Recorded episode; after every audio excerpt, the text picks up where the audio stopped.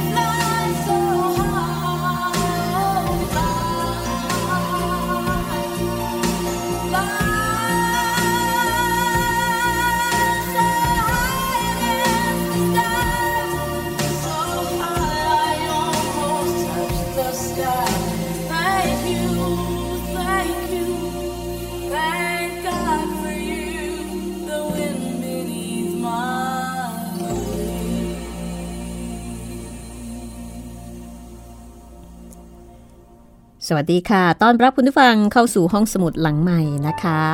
กลับมาฟังเรื่องที่น่าสนใจจากหนังสือน่าอ่านกันอีกครั้ง ชีวิตอุทิศเพื่อสยาม อำมาตย์เอกพระอาจวิทยาคมนายแพทย์จอร์ดบีแม็กฟาลาน วันนี้มาถึงตอนที่ 11 แล้วค่ะ จากการเขียนของเบอร์ธาบราวช์แม็กฟาลาน ซึ่งเป็นภรรยาของนายแพทย์จอร์ดบีแม็กฟาลานนะคะ เด็กวัฒนารุ่น 100 แปลและเรียบเรียงค่ะ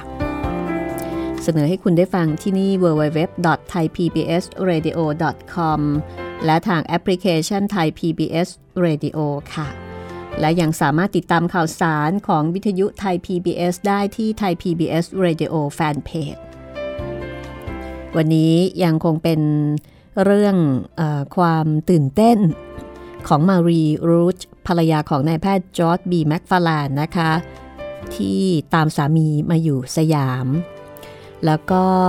จะได้เห็นความงดงาม ในช่วงที่มีพระราชพิธีค่ะ เช่นพระราชพิธี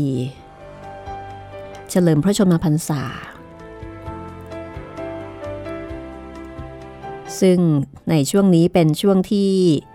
พระเจ้าอยู่หัวจุฬาลงกรณ์เสด็จประพาสยุโรปนะคะ พระองค์ไม่ได้ประทับอยู่ในสยาม แต่ถึงกระนั้นก็จะมี การจัดงานที่ยิ่งใหญ่เหมือนเคย ทุกๆปีพระองค์จะเสด็จทางชนละมากค่ะ เพื่อทอดพระเนตรการประดับไฟเฉลิมเเทิดพระเกียรติ ในปีที่พระองค์ไม่ได้ประทับอยู่ในพระนครการประดับไฟดูจะลดความยิ่งใหญ่ลง แต่ว่าทั่วทั้งเขตพระบรมมหาราชวังก็ยังคงสว่างสวัยเจิดจ้า มีประชาชนมาเดินชมงานกันมากมายเหมือนเช่นเคย ในช่วงเวลาเดียวกันนี้นะคะ พระองค์ทรงอยู่ระหว่างการเสด็จเยี่ยมพระเจ้าไกเซอร์แห่งเยอรมนี พระเจ้าซาร์ที่เซนต์ปีเตอร์สเบิร์ก และสมเด็จพระบรมราชินีนาถวิกตอเรียแห่งอังกฤษที่ออสบอนและเมื่อถึงปลายปี พระองค์ก็เสด็จกลับมา พร้อมด้วยพระราชดำริใหม่ ๆ มากมาย ที่จะนำมาปรับปรุงสยามประเทศของพระองค์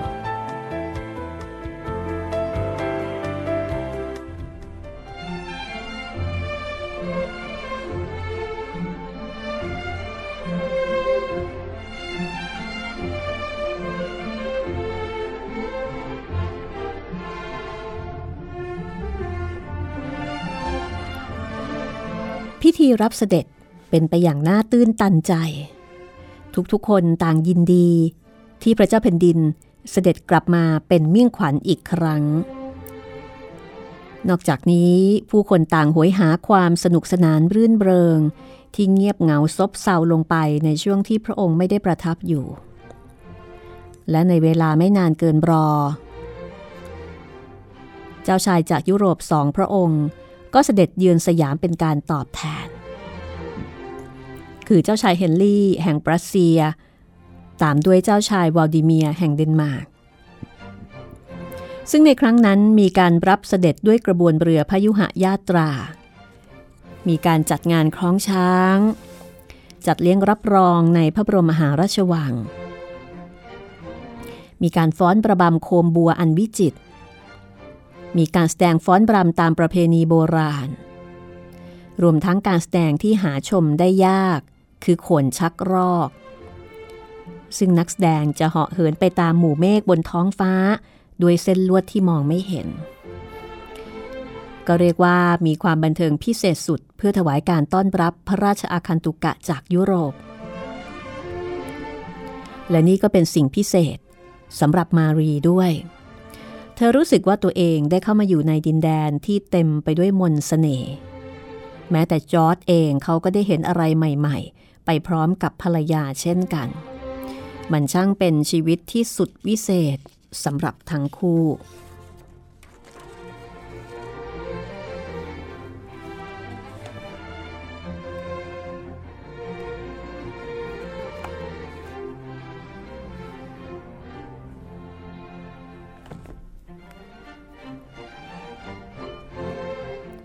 ตอนนี้โรงเรียนแพทย์เปิดดำเนินการมาได้ 10 ปีแล้ว เมื่อตอนตั้งใหม่ๆ มีแค่อาคารเรียนที่ก่อสร้างอย่างหยาบๆ ผู้คนก็ยังคงขาดความรู้อย่างเชื่อเรื่องพูดผี และการแพทย์แผนตะวันตก ก็ไม่เป็นที่ยอมรับ คุณหมอเฮเคยริเริ่มเปิดโรงเรียนแพทย์มาก่อนแล้วครั้งหนึ่ง แต่ก็ต้องปิดตัวลงไปในเวลาไม่นาน และแล้ว โรงเรียนแพทย์ก็ได้ถือกำเนิดเกิดขึ้นใหม่อีกครั้งหนึ่ง แม้ว่าสภาพการจะไม่ต่างจากครั้งก่อนที่คุณหมอเฮเปิดแล้วก็ล้มไป แต่ครั้งนี้ ผู้ให้กำเนิดคือคุณหมอจอร์ดแม็กฟาแลนความแตกต่างนี้เองทำให้ทารกน้อยคนใหม่มีชีวิตรอดมาได้ เรื่องราวของโรงเรียนแพทย์เริ่มต้นในปีคริสต์ศักราช 1886 หรือปีพศ 2429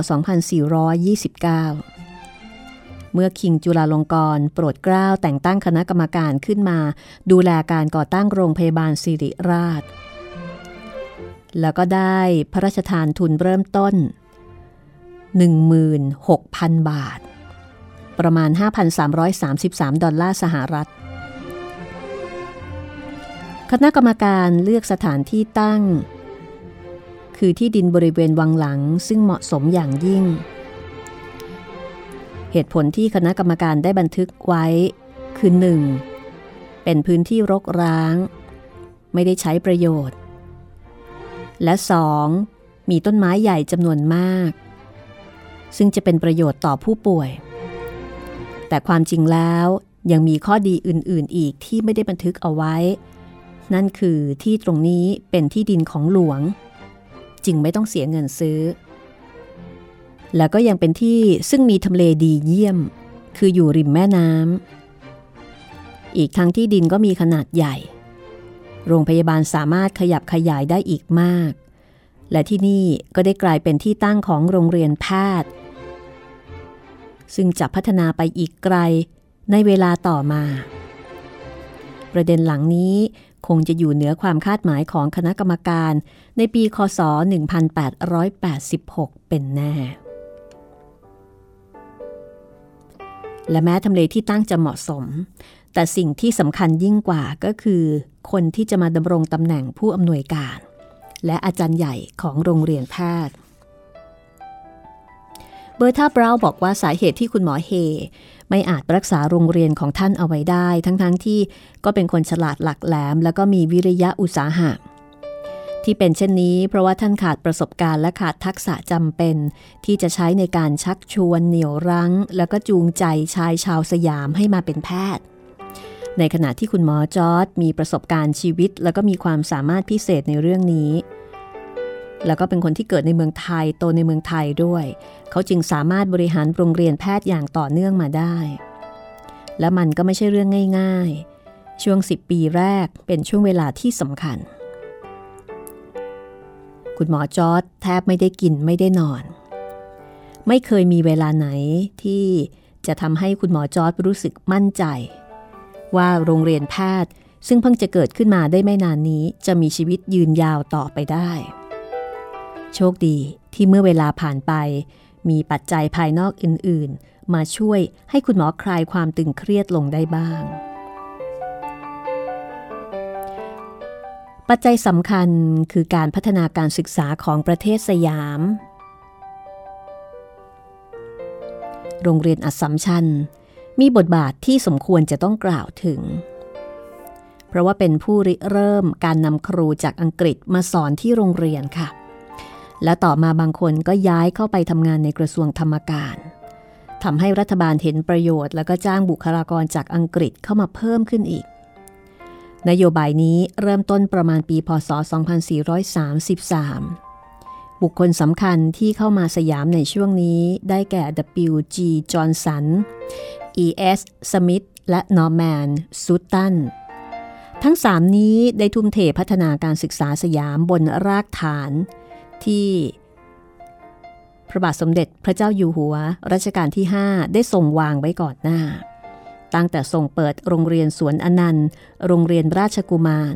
ทรงก่อตั้งกระทรวงธรรมการ และยังทรงส่งพระราชโอรสไปศึกษาในยุโรป เพื่อนำความรู้กลับมาพัฒนาสยาม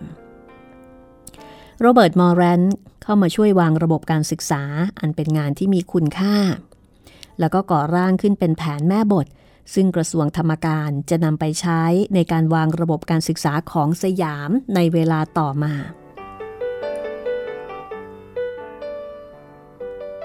แผนงานที่กำลังเป็นรูปเป็นร่างขึ้นมา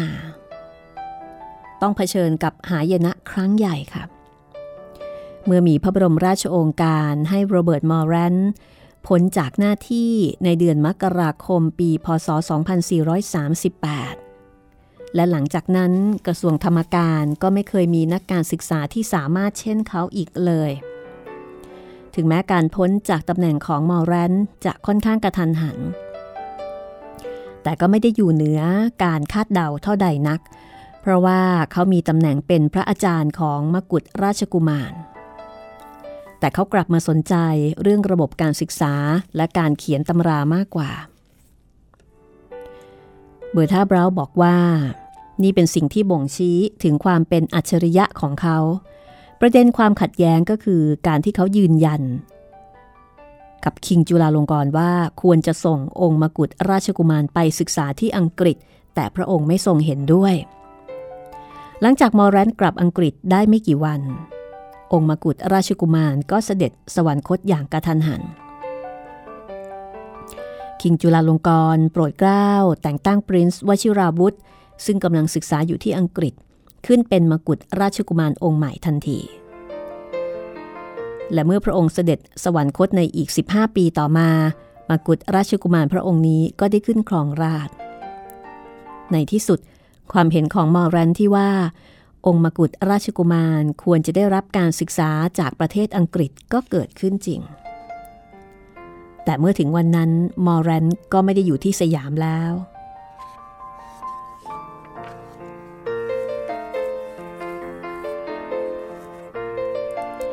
ในระหว่างนั้น กระทรวงธรรมการได้ปรับปรุงนโยบายการศึกษาให้ดีขึ้น โรงเรียนสุนันทาลัยปิดตัวลง ส่วนโรงเรียนราชกุมารในพระตำหนักสวนกุหลาบ ถูกย้ายไปเปิดเป็นโรงเรียนสวนกุหลาบที่ใกล้ ๆ วัดเลียบ เป็นโรงเรียนรัฐบาลแห่งแรกที่มุ่งให้การศึกษาแก่ประชาชนทั่วไป เพราะการศึกษาเริ่มเป็นที่นิยม และเปิดโอกาสให้ทุกคนได้เรียนอย่างเท่าเทียมกัน แม้จะมีโรงเรียนอื่น ๆ เกิดขึ้นในเวลานั้นด้วย แต่ก็ไม่มีแห่งใดจะมีชื่อเสียงและเป็นที่นิยมเท่าโรงเรียนสวนกุหลาบ ซึ่งสมัยนั้นมีอาจารย์ชาวอังกฤษเวียนกันมาสอน อีกทั้งอาจารย์ใหญ่ก็มีสถานภาพสูงกว่าที่อื่น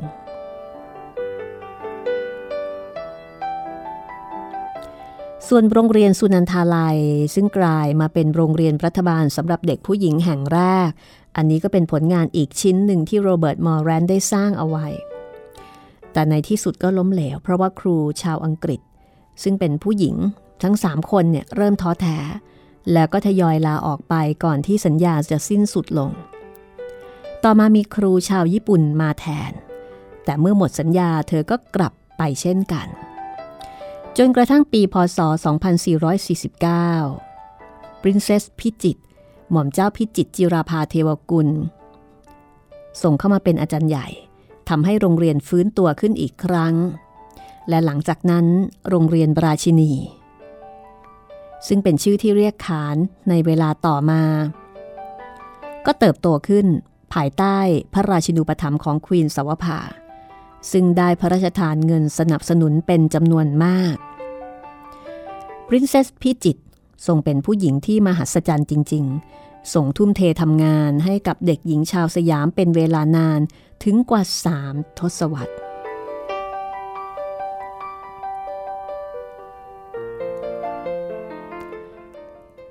W.G. จอห์นสันเคยเป็นครูที่โรงเรียนสวนกุหลาบ เขาได้เลื่อนตำแหน่งอย่างรวดเร็ว และต่อมาก็ไปเป็นที่ปรึกษากระทรวงธรรมการอยู่หลายปี โดยมี E.S. Smith เป็นผู้ช่วย ทั้งสองช่วยกันวางหลักสูตรการศึกษาสำหรับใช้ในโรงเรียนรัฐบาลทุกแห่ง และต่อมาก็ใช้กับโรงเรียนเอกชนด้วย มีการริเริ่มให้สอนวิชาพละและในที่สุด ก็มีการจัดงานกีฬาประจำปีระหว่างโรงเรียนขึ้น ช่วยให้นักเรียนมีร่างกายแข็งแรง รู้แพ้รู้ชนะ และมีน้ำใจนักกีฬา ซึ่งโรงเรียนแพทย์ก็เข้าร่วมแข่งกีฬานี้ด้วย การยกระดับมาตรฐานการศึกษาของกระทรวงธรรมการ และการจัดสอบแข่งขันชิงทุน ไปศึกษาต่อต่างประเทศ ส่งผลให้ระบบราชการมีคุณภาพและประสิทธิภาพดีขึ้น โรงเรียนแพทย์ก็พลอยได้รับอานิสงส์ไปด้วย เพราะผู้ที่สมัครเข้าเรียนมีพื้นฐานความรู้ที่ดีกว่าเดิม อาจารย์แพทย์สามารถสอนเรื่องยากๆสูงกว่าความรู้ขั้นพื้นฐานได้แล้ว ยิ่งกว่านั้นผู้คนก็เริ่มมีปรารถนามีความปรารถนาที่จะได้เล่าเรียนหนังสือ และแม้กระทั่งอยากจะเรียนวิชาแพทย์แผนตะวันตกกันเลยทีเดียว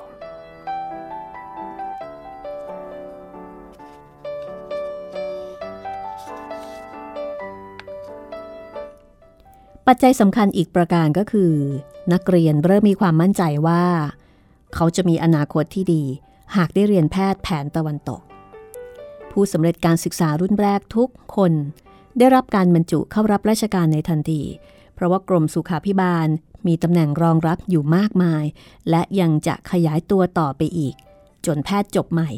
มีจำนวนไม่พอกับตำแหน่งงานที่ว่างอยู่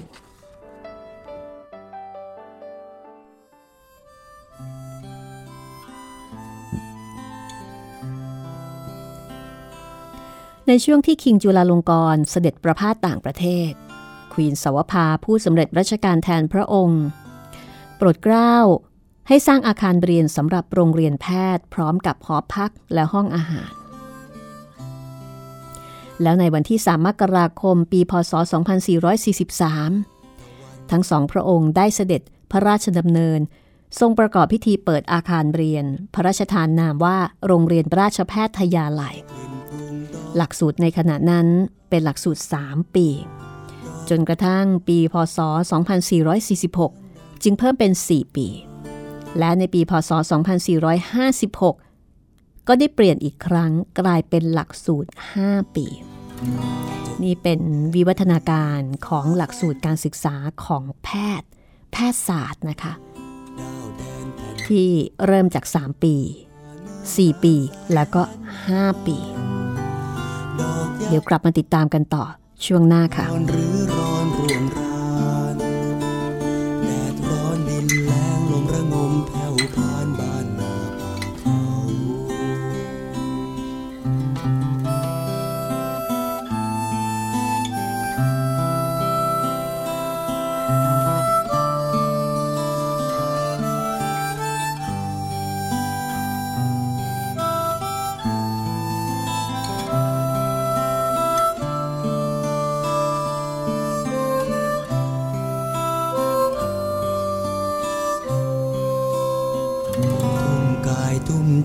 เข้าโหมแรงไฟหัวใจแรง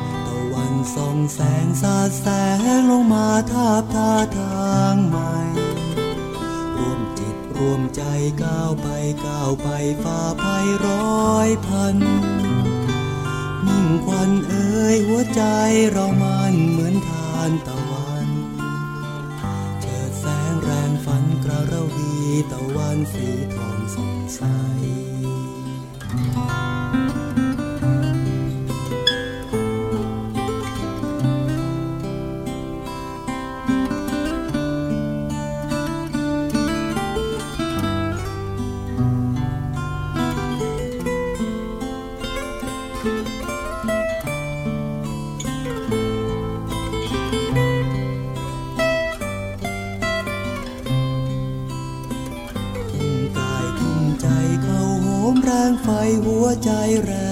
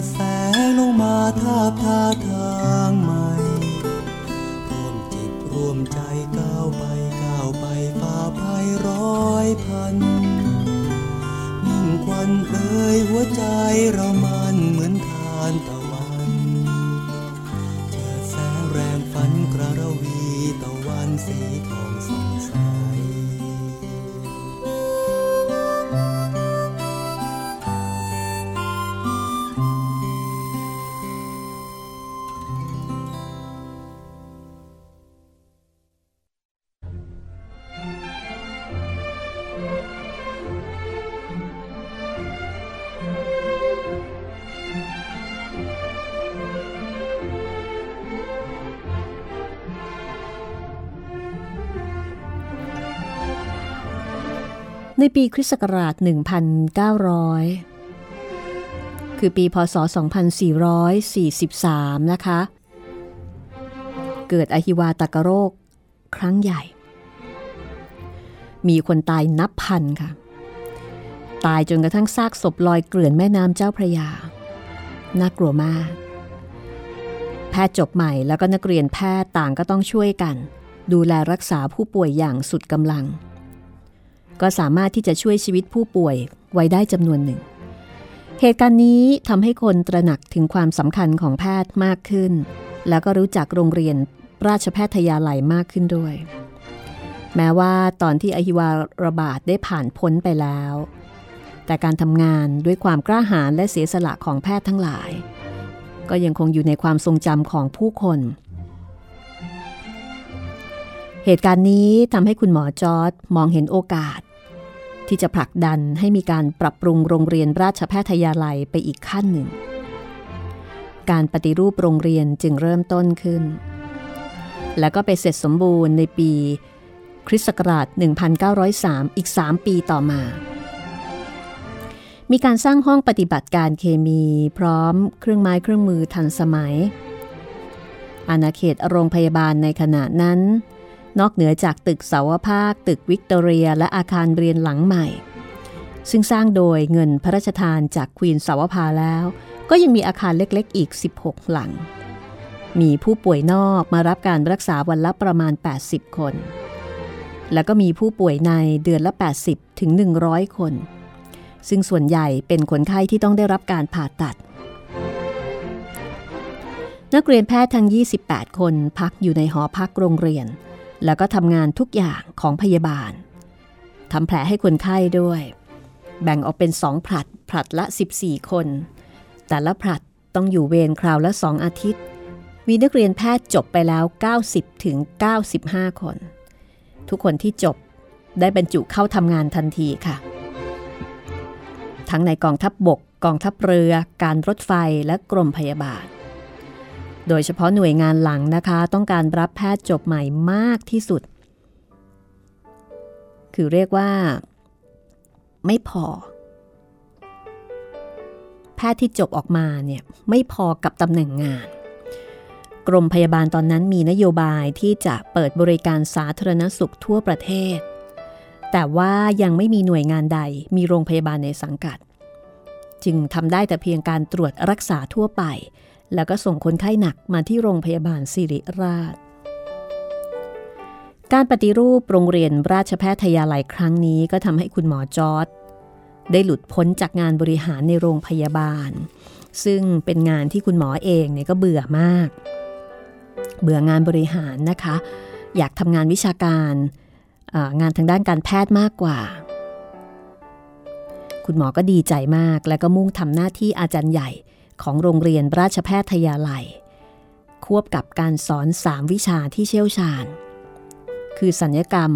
สรีรวิทยาแล้วก็กายวิภาคศาสตร์ ส่วนคุณหมอทีเฮเวิร์ดเฮสมาสอนอวิชาปรุงยา คุณหมอฮันส์อดัมเซนสอนความรู้เบื้องต้นทางอายุรกรรมและสูติกรรม คุณหมอเอกอนวอลเตอร์ เป็นอาจารย์ทางโรคพิเศษ หลวงวินิตวิทยาการสอนเคมีสรีรวิทยา หลวงวิจิตวรศาสตร์ สอนภาษาอังกฤษ แล้วก็หมอชุมเป็นหัวหน้าแผนกแพทย์แผนโบราณ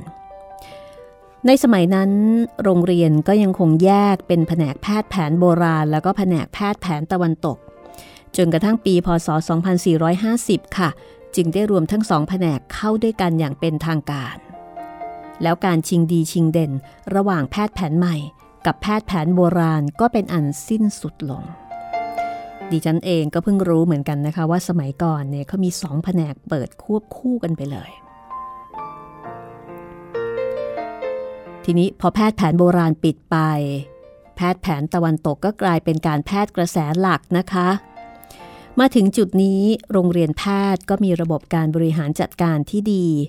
เรียกว่าเชิดหน้าชูตาได้อย่างเต็มภาคภูมิ แล้วก็มีแนวโน้มที่จะเจริญก้าวหน้ามากยิ่งขึ้นด้วย โดยหน้าที่แล้ว คุณหมอจอร์ดสอน3วิชา คือ วิชาสัญญกรรม วิชาสรีระวิทยา แล้วก็วิชากายวิภาคศาสตร์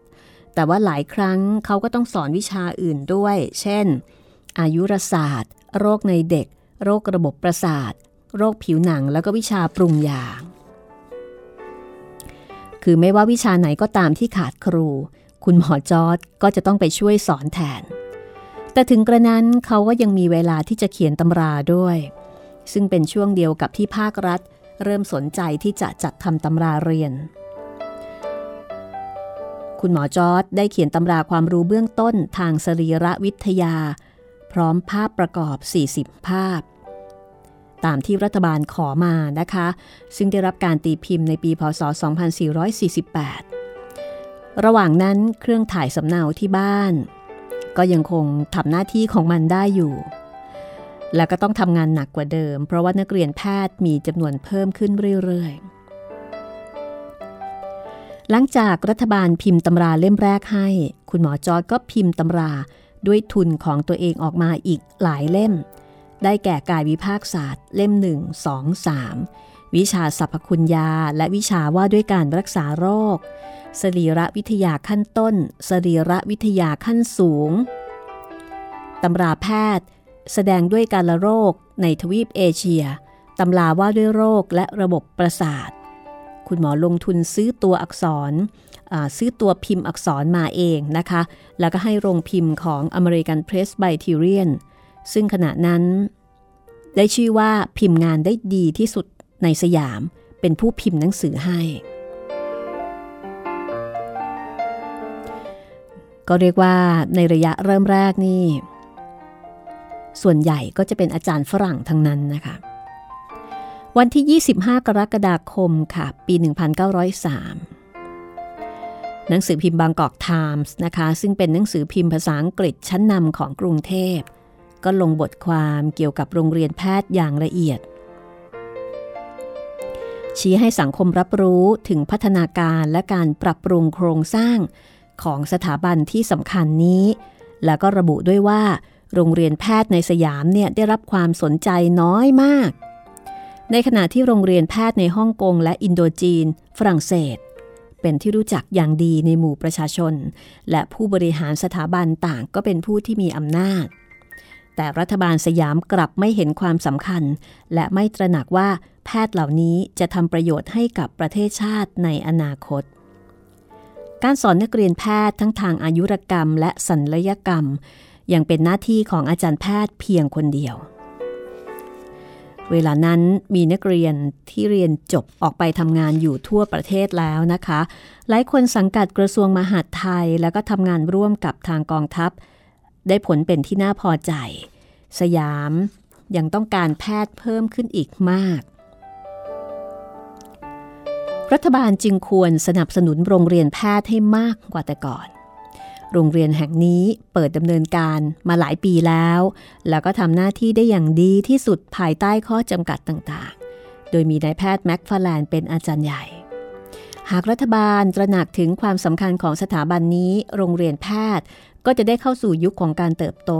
เพื่อผลิตแพทย์ออกไปทำงานด้านสาธารณสุขทั่วประเทศ และก็ลดอัตราการเสียชีวิตจากโรคที่สามารถป้องกันได้ นี่เป็นเนื้อหาในบทความ ที่หนังสือพิมพ์ภาษาอังกฤษบางกอกไทมส์นะคะ ได้ตีพิมพ์ค่ะ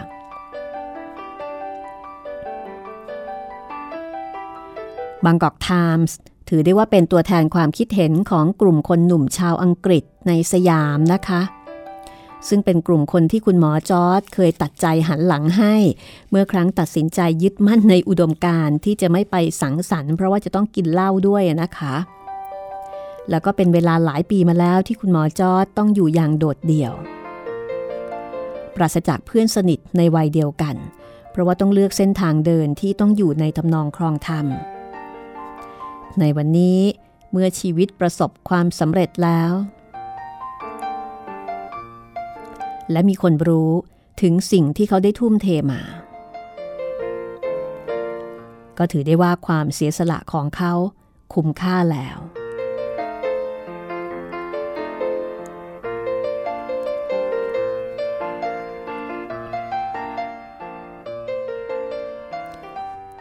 เรื่องที่คุณหมอจอร์ดยินดีเป็นพิเศษ ในการปฏิรูปโรงเรียนแพทย์ครั้งนี้ คือการที่ได้เอกอนวอล์กเตอร์มาเป็นเพื่อนร่วมงานค่ะเอกอนวอล์กเตอร์เป็นแพทย์ชาวเยอรมันร่างสูง ท่าทางปอนปอนเป็นลูกครึ่งเยอรมันอเมริกัน เกิดในเวอริงเกนสตัดในประเทศเยอรมนี เข้าโรงเรียนเพื่อเตรียมบวชเป็นพระ ที่ St. Vincent Catholic Seminary แคว้นบาวาเรียนะคะ ต่อมาก็ย้ายไปอเมริกา แล้วก็เข้าเรียนต่อที่โรงเรียนพระคริสตธรรม Western Theological Seminary แล้วก็ไปเรียนที่วิทยาลัยแพทย์แคนซัสซิตี้ เป็นลูกครึ่งเยอรมันอเมริกัน พอเรียนจบก็เดินทางมาทำงานกับ Presbyterian Mission ในสยาม แล้วก็ถูกส่งไปอยู่ที่หน่วยมิชชั่นในจังหวัดราชบุรีค่ะ คุณหมอวอกเตอร์นี่เป็นคนที่มีการศึกษาดีที่สุดในหน่วยมิชชั่น อายุมากกว่าคุณหมอจอร์จ10ปี จอร์จและมารีได้ไปพักผ่อนช่วงวันหยุดที่บ้านคุณหมอวอกเตอร์ที่ราชบุรีหลายครั้ง ตอนที่ทางผู้หลักผู้ใหญ่เริ่มตระหนักว่า คนที่จะมาสอนนักเรียนแพทย์ได้ต้องเป็นคนที่พูดภาษาสยามได้เท่านั้น ซึ่งตัวเลือกก็เหลืออยู่เพียงไม่กี่คน ดังนั้นเมื่อคุณหมอจอร์จเสนอชื่อนายแพทย์ผู้นี้ขึ้นไป คุณหมอก็ได้รับคำสั่งลงมาว่าให้ไปตามตัวนายแพทย์วอลเตอร์มาให้ได้ ในเวลานั้นนะคะ กรุงเทพราชบุรีเนี่ยมีรถไฟแล้ว คุณหมอวอลเตอร์จึงมาสอนได้สัปดาห์ละสองวัน โดยมาพักที่บ้านของคุณหมอจอร์จแล้วก็ทำให้ทั้งสองครอบครัวสนิทสนมกันมากขึ้น คุณหมอวอลเตอร์เป็นคนเก่ง แล้วก็เป็นเพื่อนสนิท ที่จอร์จแม็คฟาร์แลนด์อยากมีมานานแล้ว เพราะว่าที่ผ่านมาเนี่ยเหงามากอยู่แบบไม่มีเพื่อน โดยเฉพาะเพื่อนที่พูดคุยภาษาอังกฤษเพื่อนฝรั่งนะคะ ที่จะแลกเปลี่ยนความคิดเห็นกันและกันได้ไม่มีเลย ในช่วงนั้น คือช่วงระหว่างปีคริสต์ศักราช 1900 ถึง 1910 มีความก้าวหน้าทางการแพทย์อีกเรื่องหนึ่งเกิดขึ้นก็คืออ คุณหมอแดนบีชแบรดเลย์ตอนที่คุณหมอมาถึงสยามใหม่ๆท่านต้องเผชิญหน้ากับปัญหาไข้ทรพิษ ซึ่งเป็นเพชฌฆาตอันดับหนึ่งของที่นี่ ท่านก็พยายามจะเพาะเชื้อหนองฝี เพื่อสร้างวัคซีนต่อสู้กับโรคนี้ แต่ทีนี้เมื่อบุตรสาวคนหนึ่งของท่านต้องเสียชีวิตลงด้วยโรคร้ายนี้ ท่านก็ยิ่งทุ่มเทมากขึ้น จนในที่สุดค่ะ ท่านก็สามารถนำเชื้อสำหรับทำวัคซีน ข้ามน้ำข้ามทะเลมาจากอเมริกาได้ โดยซ่อนไว้ในขี้ผึ้งแต่ในไม่ช้านะคะ วัคซีนนั้นก็หมด ท่านก็เลยต้องเพาะเชื้อจากคนไข้คนหนึ่ง ไปสู่อีกคนหนึ่งแทน แต่อย่างไรก็ดีค่ะ วัคซีนที่นำเข้ามาใช้นั้นได้ผลดีกว่ามาก หลังจากนั้น King จุฬาลงกรณ์ก็ทรงทราบว่าที่ฟิลิปปินส์ ผลิตวัคซีนป้องกันไข้ทรพิษได้แล้วพระองค์ก็มีรับสั่งให้กระทรวงธรรมการเนี่ยไปดำเนินการบ้าง ทางเสนาบดีก็เลยส่งคุณหมอฮันส์อดัมเซนแล้วก็นายแพทย์อัสเออนายแพทย์อัดนะคะขออภัยนายแพทย์อัดหติหสิตเวศพันตรีหลวง วิทคเนศประสิทธิวิทย์นะคะ ซึ่งเป็นนักเรียนรุ่นแรกของโรงเรียนแพทย์ ผู้สำเร็จการศึกษาด้วยคะแนนเกียรตินิยม ให้ไปศึกษาเรื่องนี้ที่ฟิลิปปินส์ทั้งคู่ก็ไปดูงานที่ฟิลิปปินส์แล้วพอกลับมาก็ก่อตั้งศูนย์ผลิตวัคซีนขึ้นที่กรุงเทพทำการเพาะเชื้อในวัว แต่ก็ได้ผลไม่น่าพอใจนัก ต่อมานะคะศูนย์นี้ก็ย้ายไปที่นครปฐมแล้วก็มีการจ้างแพทย์อเมริกันจากฟิลิปปินส์เข้ามาดูแล แล้วก็เปลี่ยนจากการเพาะเชื้อในวัวมาเป็นในควายแทน ซึ่งได้ผลดีขึ้นค่ะ และในไม่ช้าสยาม ก็สามารถกำจัดโรคไข้ทรพิษจนหมดไปได้สำเร็จ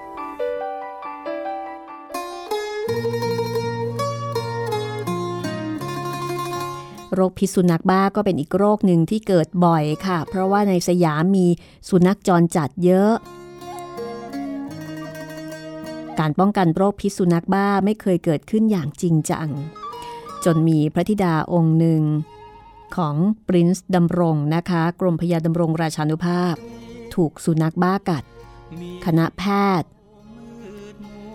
พยายามนำวัคซีนเข้ามาจากไส้ง่อนอย่างเร่งด่วน แต่ก็ไม่ทันการปรินซ์ดำรงจึง ประธานทรัพย์ส่วนพระองค์ เป็นทุนจัดตั้งห้องปฏิบัติการผลิตวัคซีนโรคพิษสุนัขบ้าขึ้น จากนั้นคนอื่นๆ ก็ร่วมบริจาคเพิ่มเติมด้วย นี่เป็นวิวัฒนาการหรือว่าพัฒนาการของการแพทย์ไทยในช่วงแรก ๆนะคะ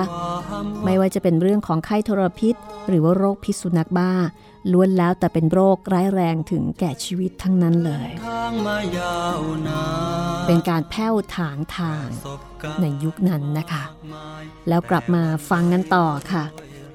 ผ่านเรื่องราวของนายแพทย์จอร์ดบีแม็กฟาแลนชีวิตอุทิศเพื่อสยามตอนที่ 12 ตอนหน้า สวัสดีค่ะ ให้ไปตามวิธีทางที่ ผ่านการแผ้วทางมายาวนาน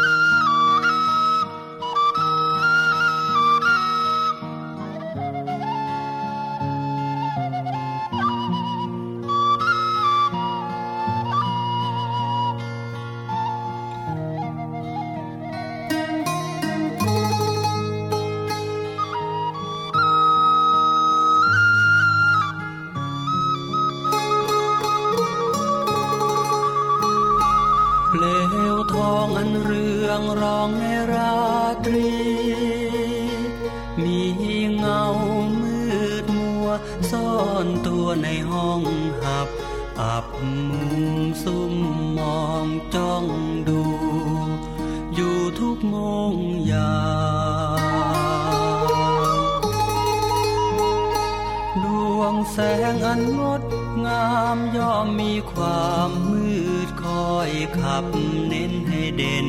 ราววาวาวามวานดังดวงใจที่เดินทางมายาวนาน ประสบการณ์มากมาย แต่วันไหวก็โรยรา ช่วยประคองดวงใจอันอ่อนเยาว์ มือเท้าอันบอบบางให้ไปตามวิธีทาง ที่ผ่านการแผ้วทางมายาวนานให้ไปตามวิธีทาง ที่ผ่านการแผ้วทางมายาวนาน